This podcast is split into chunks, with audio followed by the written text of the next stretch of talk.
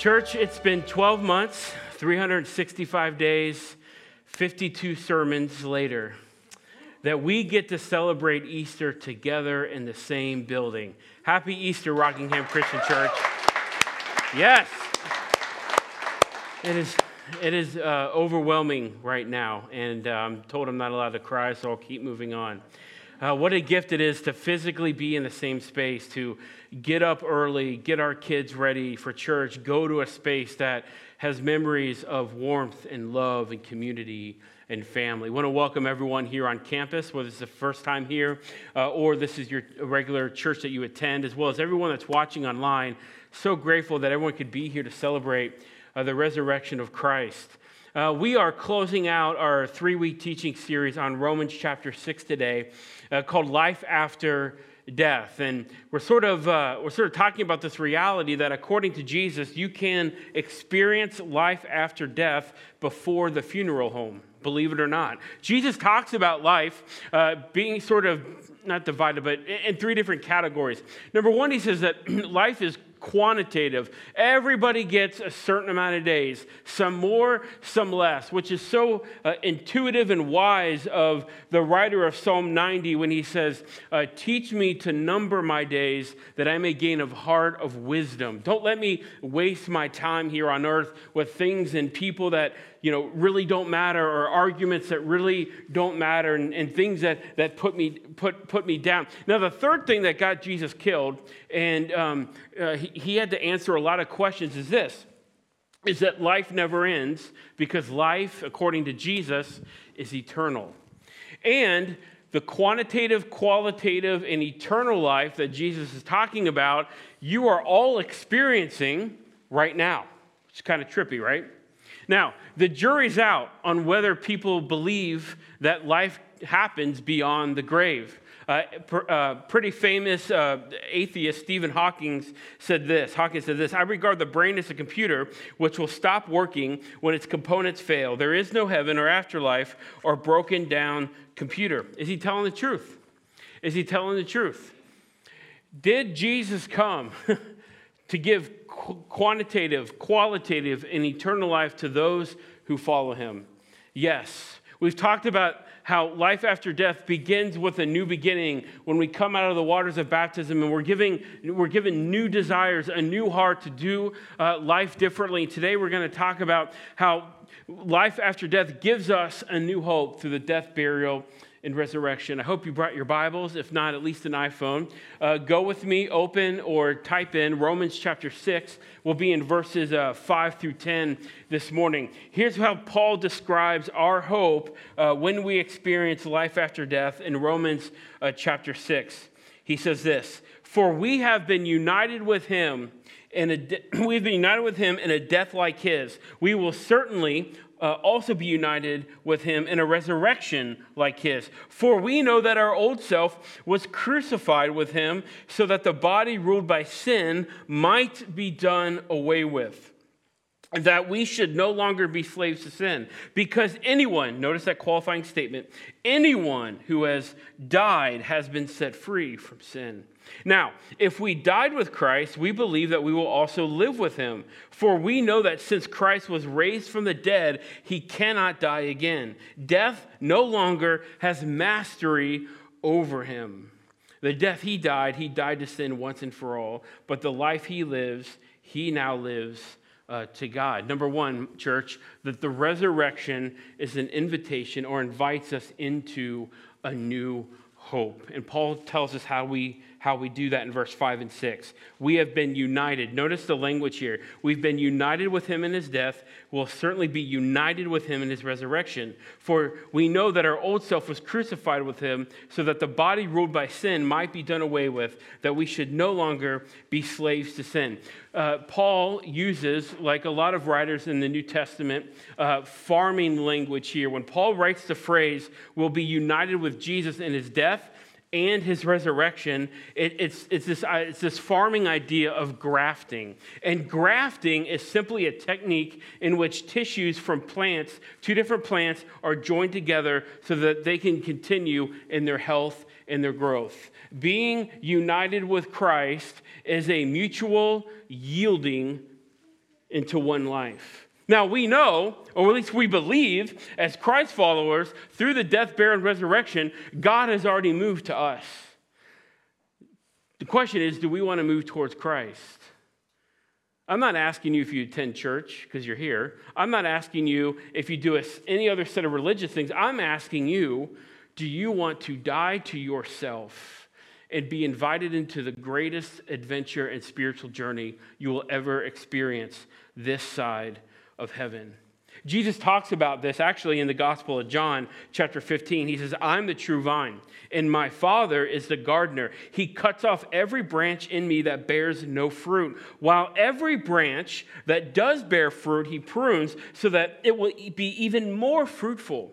You already uh, you are already clean because of the word I've spoken to you. Remain in me, abide in me, graft yourself into me, as I also have grafted and remain. Kind of interesting idea. Uh, as I remain in you. Jesus says, No branch can bear fruit by itself, it must remain in the vine.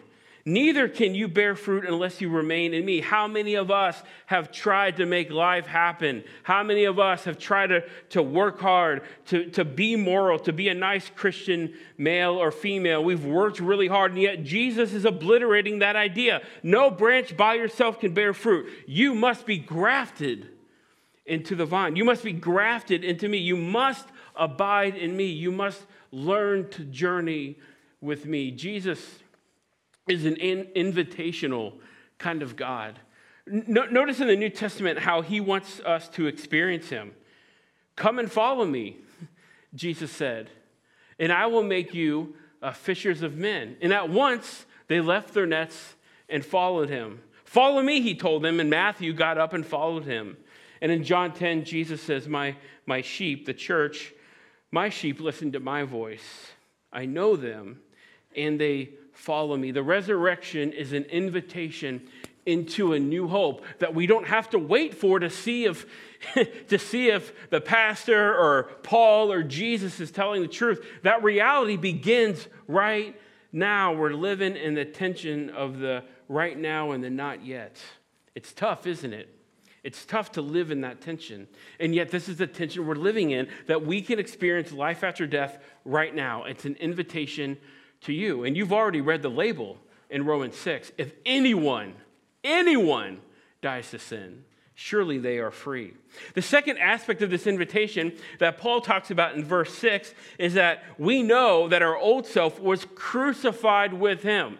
So the Bible talks about this idea of it's a major theme in the, in the Bible. I don't have time to get into it that deeply here. But this old man and this new man, or the old woman, the new, the new woman, the, the, old, the old Adam and Jesus is the new Adam. In other words, because sin because Jesus has conquered sin, death, and Satan, sin has no mastery over him uh, anymore. And if you are a Jesus follower, the same is true for you. Jesus did not just die, go to the cross and was obliterated in front of his mother and his friends just because he likes you in a nice Hallmark card. He had to crucify himself to obliterate your sin nature.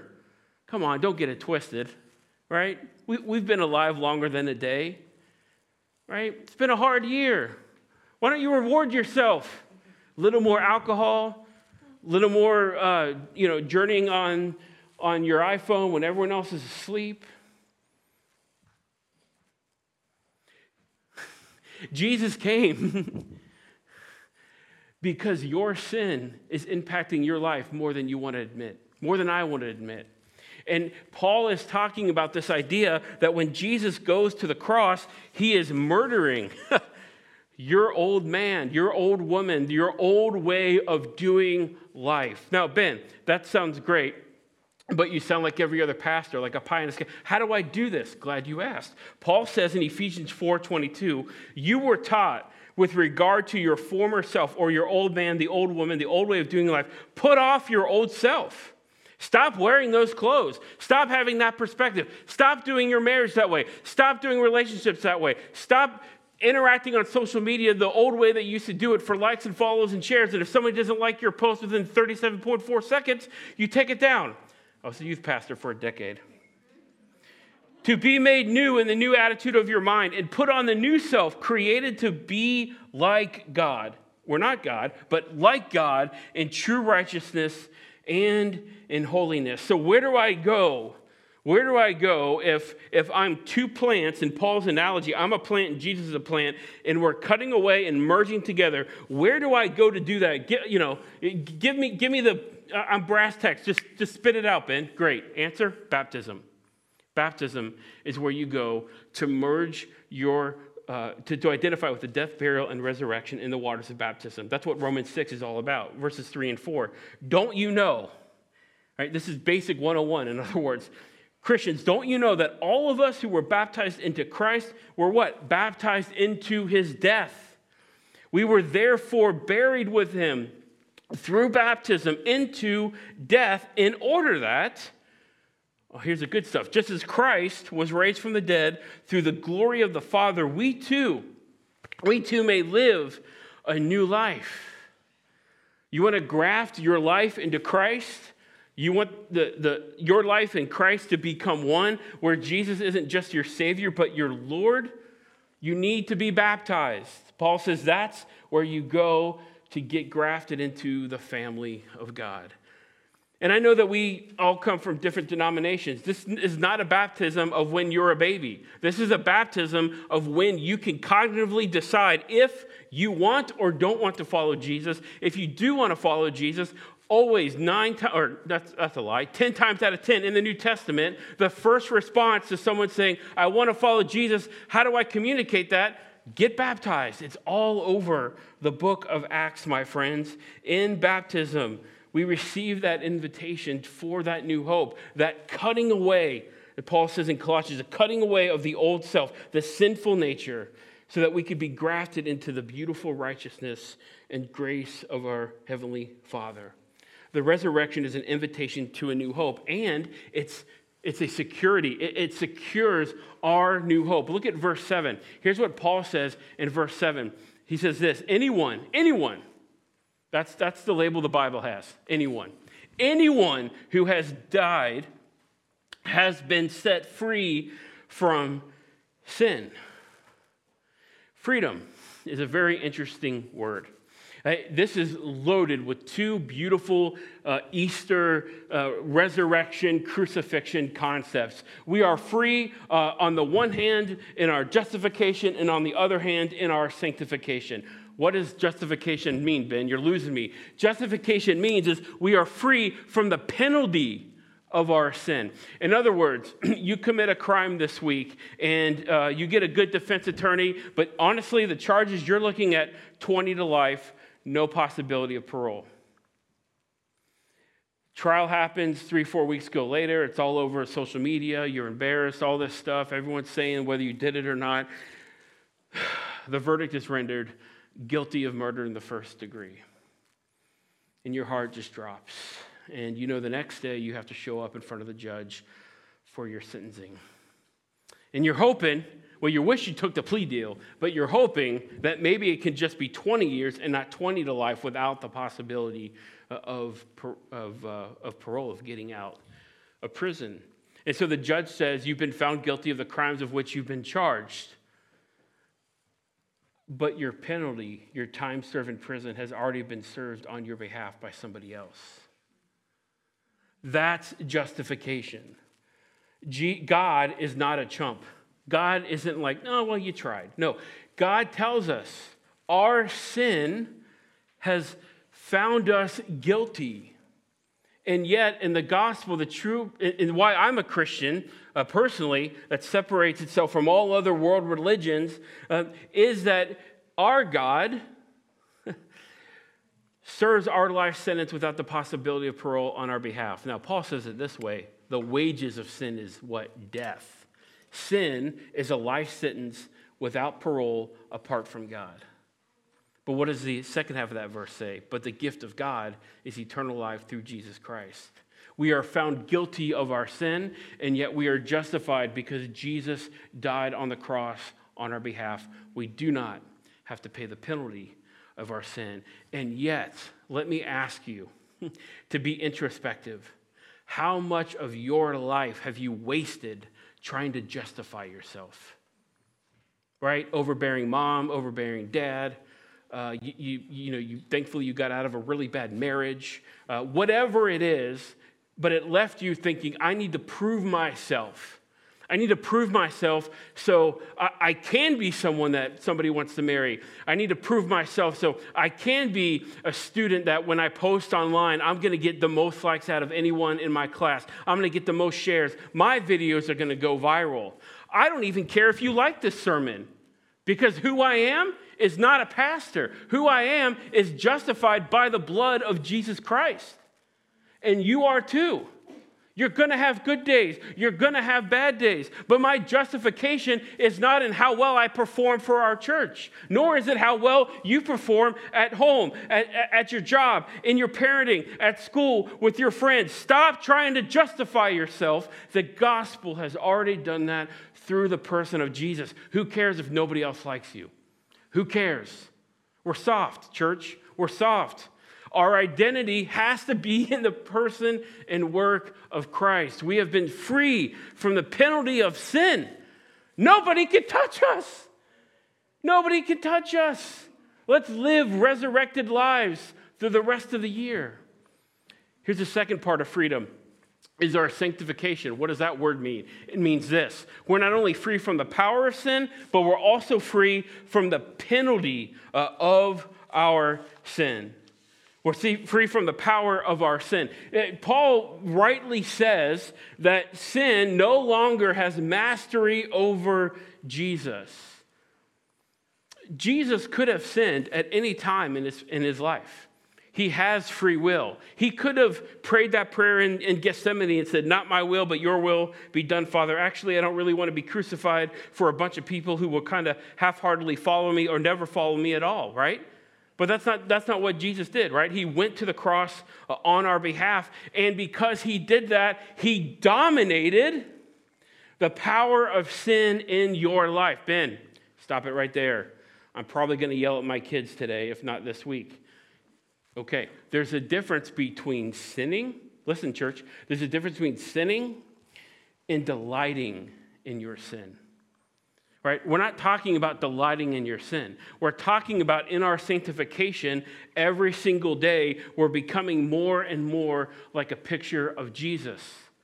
I swear I had coffee with Andrew, that, that, that family minister at RCC, but when I left, like, I, think I talked to Jesus. Because the way he moves and, and his boundaries and the way he handles himself, in the convert, I, I, think, I think that might have been Jesus that I've been talking to. The goal of our sanctification is that our affections for Christ will grow every single day. And that happens when we're united with Christ. We're yielding our lives into his. Paul says in 2 Corinthians 3:18, "We all with unveiled faces contemplate the Lord's glory." We are being transformed. We're being sanctified. We're being developed. We're being mature in our faith. We're growing in our faith into Jesus' image with, ever, with an ever increasing glory, which comes from the Lord, who is the Spirit. Our hope in the resurrection is secure because Jesus is our justification and our sanctification. And our Heavenly Father approved that sacrifice on the cross because, and we know that that, uh, that offering was approved by our Heavenly Father because He allowed Jesus to be uh, risen from the dead. Thirdly and finally, my friends, the resurrection reframes what is, or I think what should be, what is meaningful to us. Here's how he closes out this section of scripture. If we died with Christ, we believe, we believe that we will also live with him. For we know that since Christ was raised from the dead, he cannot die again. Death no longer has mastery over him. The death he died, he died to sin once and for all. But the life he lives, he lives to God. Now, here, here, here's what you need to lean into, church. Uh, Paul says, We believe that we will live with him. All right, Paul's Paul's trying to be a prophet. Uh, Paul hasn't died yet. So it's kind of You, you, know, you know what I'm saying? Why can somebody say, we believe that one day we will also live with Jesus? It's because of our sanctification. We are growing every single day to trust Christ. We are stopping trying to, trying to make life happen on our terms. We're giving up and releasing control in our relationships, in our marriage, at work, so that we can be grafted into the family of God. It's an aggressive, everyday, daily grind to remember that we've been grafted in to God's family, church. And that's why Paul says we believe that one day we too will also live with him. Jesus finally conquered sin, Satan, and death. And Christ's resurrection is in a category by itself. This is our living hope. This is our life after death, a new beginning in the waters of baptism, uh, a new heart and new uh, emotions, and now we have a new hope. An invitation that is secure and reframes how we think the world because of Jesus' death, his burial, his resurrection, and us being grafted in and united into the family of God. Um, let me ask you something, friends.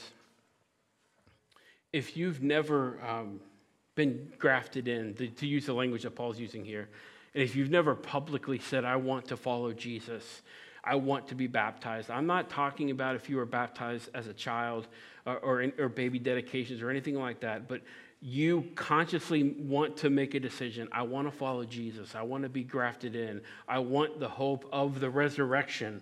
I want the old man or the old woman to be obliterated. I, would just ask you to do one thing today. And that is to simply pull out your phones and text the word towards to the 10 digit number on the screen. I'll also be back um, in the, um, the hub area in the lobby on your way out. I'd be happy to talk to you. We, we want to help you begin your journey with Jesus or even deepen your journey with Christ. That's what we're about here uh, at RCC. And, and I hope that you would take that next step in your journey to, to go public with your faith, to be grafted in and united uh, into the family of God through, has nothing to do with you and your performance evaluations, through the death, burial, and resurrection of our God, our Lord and Savior, Jesus. Uh, let's pray, church. Jesus, thank you so much for the hope that is the resurrection, that through your death, uh, death, burial, and resurrection, we can have new life. We have been grafted into the family of God. And when we came back, when we came back to the courtroom to hear our sentence, and the judge said, You have been found guilty, but someone has paid your penalty on your behalf, that courtroom turned into an adoption ceremony in a heartbeat and we've been adopted into your family. We've been grafted into your family. Lord, I pray if anyone is watching online or here on campus that has not um, made their faith public through the waters of baptism, uniting themselves with your death, burial, and resurrection, that they would do that this Easter and begin a new journey uh, with you in 2021. It's in your name that we pray. Amen.